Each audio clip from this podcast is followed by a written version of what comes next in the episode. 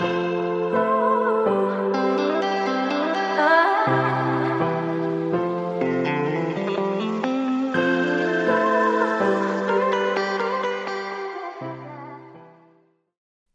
dobrý den, přátelé, dovolte mi, abych vás pozvala k poslechu mýho podcastu. Je nutno říct, že tenhle můj podcast se váže k instagramovému blogu, který tvořím a který se jmenuje Holka právnická.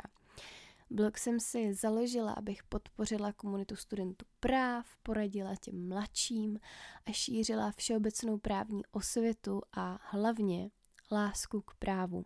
Epizody podcastu jsem začala nahrávat v posledním ročníku mého studia na vysoké škole na právnické fakultě Masarykovy univerzity.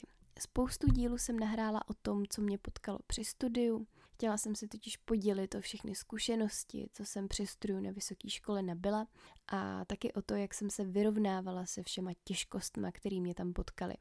Chtěla jsem pomoct ostatním studentům, namotivovat je k lepším výkonům a celkově jim dát jakýsi zápal pro vzdělání. Po dobu studia jsem nahrávala podcasty například o tom, co se mi na výšce nepovedlo, jak jsem získávala praxi během studia, nebo taky třeba, co společného má seriál Soudkyně Barbara se skutečností, nebo o tom, jaký vztahy panují na právnické fakultě a v neposlední řadě taky o tom, jak jsem úspěšně odstátnicovala a získala červený diplom.